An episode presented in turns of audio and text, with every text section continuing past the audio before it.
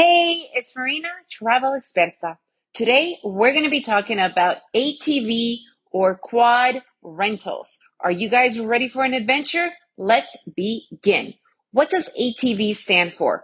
All terrain vehicle. You probably seen those, you know, the quads. They're called quads because they have four wheels, but they're completely open. It's kind of like a motorcycle with four wheels almost, even though it's not but you get the picture, right? So I have done pretty much any kind of cool vehicle tour lately snowmobiling, which I have a podcast for, wave running, which I also have a podcast for. We own a scooter. Everywhere we go, I pretty much end up renting a scooter. I absolutely love scooters. I don't know how to do motorcycles, although me and my husband did rent a Harley one time and go traveling in Florida for about four days. That was also really fun.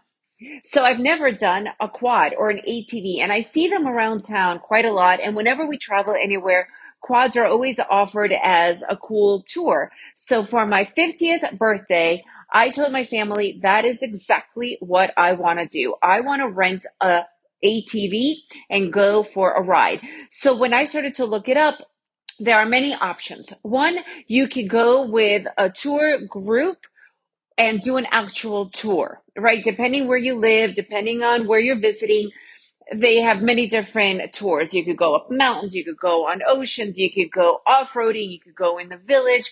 There's so many different things. But since we're doing it in my hometown where we've lived for the past 13 years in Antigua, Guatemala, I don't think I need to go on a tour of something that I've seen and done a hundred times. So what I did want to do is I simply wanted to rent ATVs for us. Even when you rent an ATV, because we don't have much experience, a guide comes with us. Basically, if there's any problems with the actual vehicle or whatnot.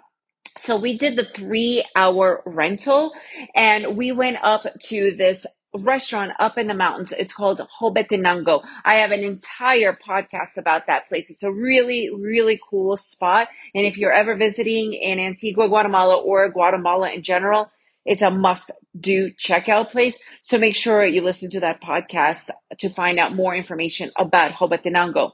So the way the tour works is that you drive the way, the, the route, I should say, because it's not really a tour, but it kind of is, I guess. So you go through the entire town and up the mountain because it's all the way, all the way up the mountain. So you do go through some areas where it's like the village and small roads. So it was really fun.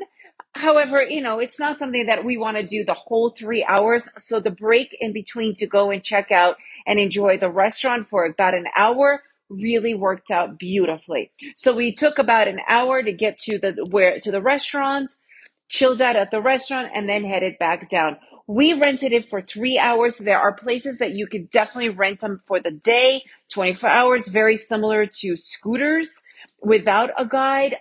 Again, there are many options. And usually the places that offer the tours also offer the actual rules as well.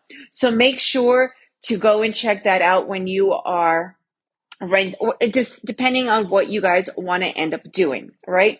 So anyways, if you guys want any more cool ideas for any rentals, any tours, make sure to go to my website, travelexperta.com, travel expert with an A.com. And remember to make every day an adventure.